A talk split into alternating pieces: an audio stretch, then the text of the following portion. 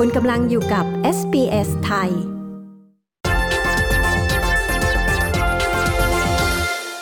วัสดีค่ะ คุณยศวัตรสวัสดีครับ ยังคงเกาะติดสถานการณ์โควิด -19 ล่าสุดในประเทศไทยนะคะ ตอนนี้เป็นยังไงบ้างคะ ประเทศไทยเข้าสู่การผ่อนคลายมาตรการป้องกันโรคระยะที่ 4 ตั้งแต่วันจันทร์ที่ผ่านมาครับ มีกิจกรรมธุรกิจได้รับอนุญาตให้เปิดทำการได้ เช่นร้านอาหารเปิดจำหน่ายสุรานั่งดื่มในร้านได้ นวดสปาก็เปิดแล้วรวมทั้งยกเลิกเคอร์ฟิว แต่ทุกกิจกรรมกิจการยังคงมาตรการหลักในการป้องกันโรคโดยเคร่งครัด ทั้งการสวมหน้ากากอนามัยหรือว่าหน้ากากผ้าการเว้นระยะยะห่างทางสังคม การเลี่ยงพื้นที่แออัดรวมทั้งเคร่งครัดในการใช้แอปพลิเคชันไทยชนะ แอปพลิเคชันตัวนี้ครับ ประชาชนทั่วไปจะไปใช้เพื่อเช็คอินเข้าไปในร้านค้าต่างๆ ซึ่งจะทำให้ทราบว่าร้านค้านั้นมีมาตรฐานการป้องกันโรคหรือไม่ ขณะเดียวกันหากพบการติดเชื้อรัฐบาลจะได้รับทราบบุคคลที่ติดเชื้อนั้นไปที่ใดมาบ้างด้วย แต่ว่ายังมีกิจกรรมที่ยังไม่ได้รับอนุญาตให้เปิด อย่างเช่นสถานบันเทิงอาบผมนวด ซึ่งมีความเสี่ยงสูง ขณะที่ล่าสุดสบครายงานตัวเลขผู้ติดเชื้อยืนยันรายใหม่ 6 ราย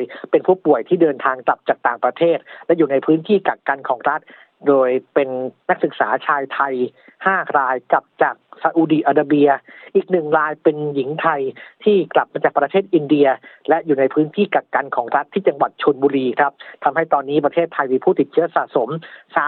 3,141 ราย หายป่วยแล้ว 2,997 ราย รักษาตัวในโรงพยาบาล 86 ราย ผู้เสียชีวิตคงที่อยู่ที่ 58 คนอย่างไรก็ดีครับ ไม่พบผู้ติดเชื้อในประเทศเป็นเวลา 24 วันติดต่อกันแล้ว และด้วยสถานการณ์ที่คลี่คลายทำให้ล่าสุดรัฐบาลเองผลักดันมาตรการกระตุ้นการท่องเที่ยวเที่ยวปันสุขเป็นหนึ่งในมาตรการเที่ยวไทยเที่ยวไทยครับกระตุ้นการเดินทางท่องเที่ยวในประเทศ ช่วงตั้งแต่กรกฎาคมถึงตุลาคม ใช้วงเงินประมาณ 22,000 ล้านบาท มาตรการที่ว่าอย่างเช่น การช่วยเหลือสายการบินต้นทุนต่ำรัฐบาลช่วยค่าใช้จ่ายโรงแรมที่พักอัตรา 40%ต่อคืน สูงสุดไม่เกิน 5 คืน และช่วยเหลือเงินในลักษณะวงเงิน e-wallet เพื่อนำไปใช้จ่ายกิจกรรม ด้านการท่องเที่ยวอื่น ๆ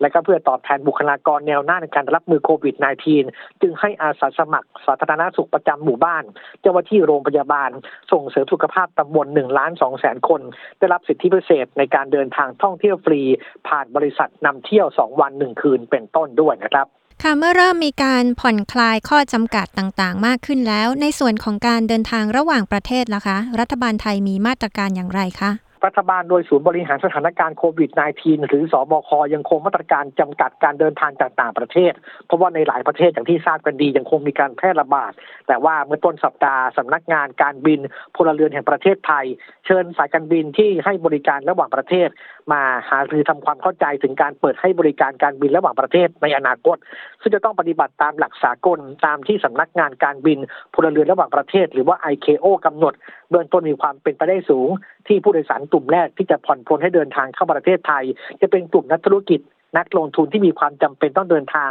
เข้ามาดูแลธุรกิจ และก็เป็นกลุ่มที่มีศักยภาพนะครับในการปฏิบัติตามข้อกำหนด และมีบริษัทดูแลมีความเสี่ยงอาชีพ รายบุคคลมากกว่า ส่วนกลุ่มนักท่องเที่ยวยังคงห้ามเดินทางเข้าประเทศ ส่วนการบริการบนเครื่องบินมีกำหนดระยะเวลารายละเอียดต่าง ๆ อย่างเช่น การบริการอาหารและเครื่องดื่มบนเที่ยวบิน จะบริการเฉพาะเที่ยวบินที่มีระยะการบินมากกว่า 2 ชั่วโมงเท่านั้น การจำหน่ายตั๋วสามารถกลับมาจำหน่ายได้ตามปกติ ไม่มีการเว้นที่นั่งนะครับ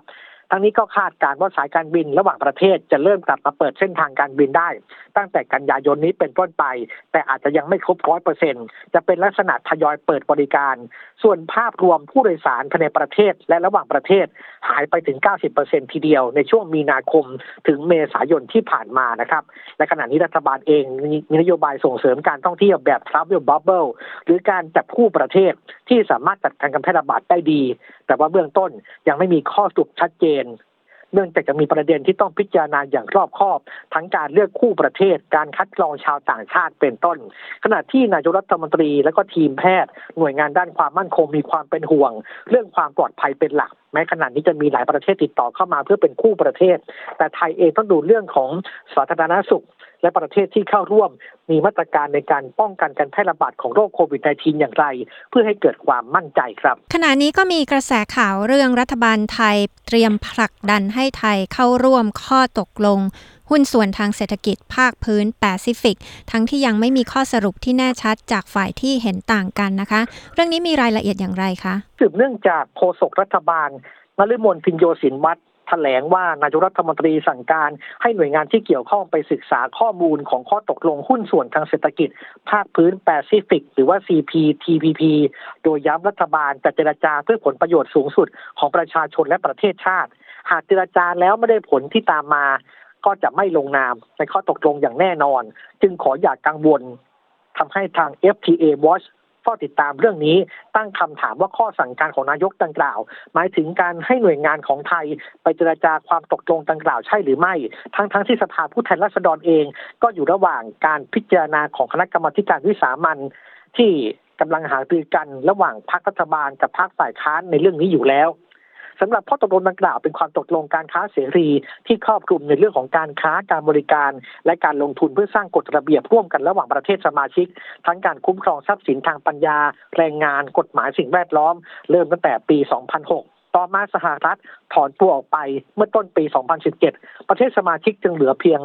11 ประเทศ ได้แก่ญี่ปุ่น แคนาดา เม็กซิโก เปรู ชิลี ออสเตรเลีย นิวซีแลนด์ สิงคโปร์ มาเลเซีย บรูไน และเวียดนาม ส่วนไทยเองยังมีข้อถกเถียง ระหว่างข้อดีกับข้อเสียของการเข้าร่วมความตกลงนี้ ข้อดีจะเห็นได้ว่าจะส่งผลดีต่ออุตสาหกรรมการเกษตรของไทย ที่ทำให้ GDP ของไทยขยายตัว จะเพิ่มโอกาสการส่งออกของไทยในการเป็นประเทศสมาชิกนะครับ แล้วก็ช่วยดึงดูดการลงทุนที่ต้องการใช้ไทยเป็นฐานการผลิตเพื่อการส่งออกไปยังประเทศสมาชิก อีกทั้งช่วยเพิ่มขีดความสามารถทางการแข่งขันด้วย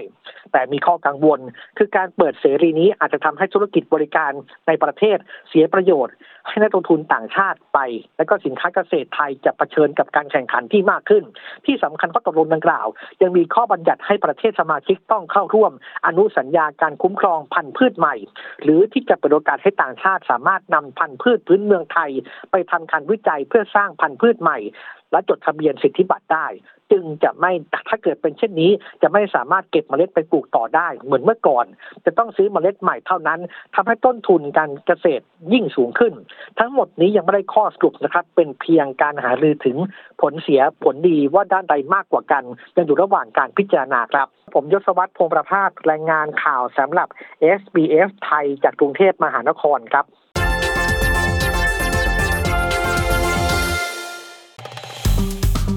กดไลค์ แชร์ และแสดงความเห็นไป follow SBS ไทยทาง Facebook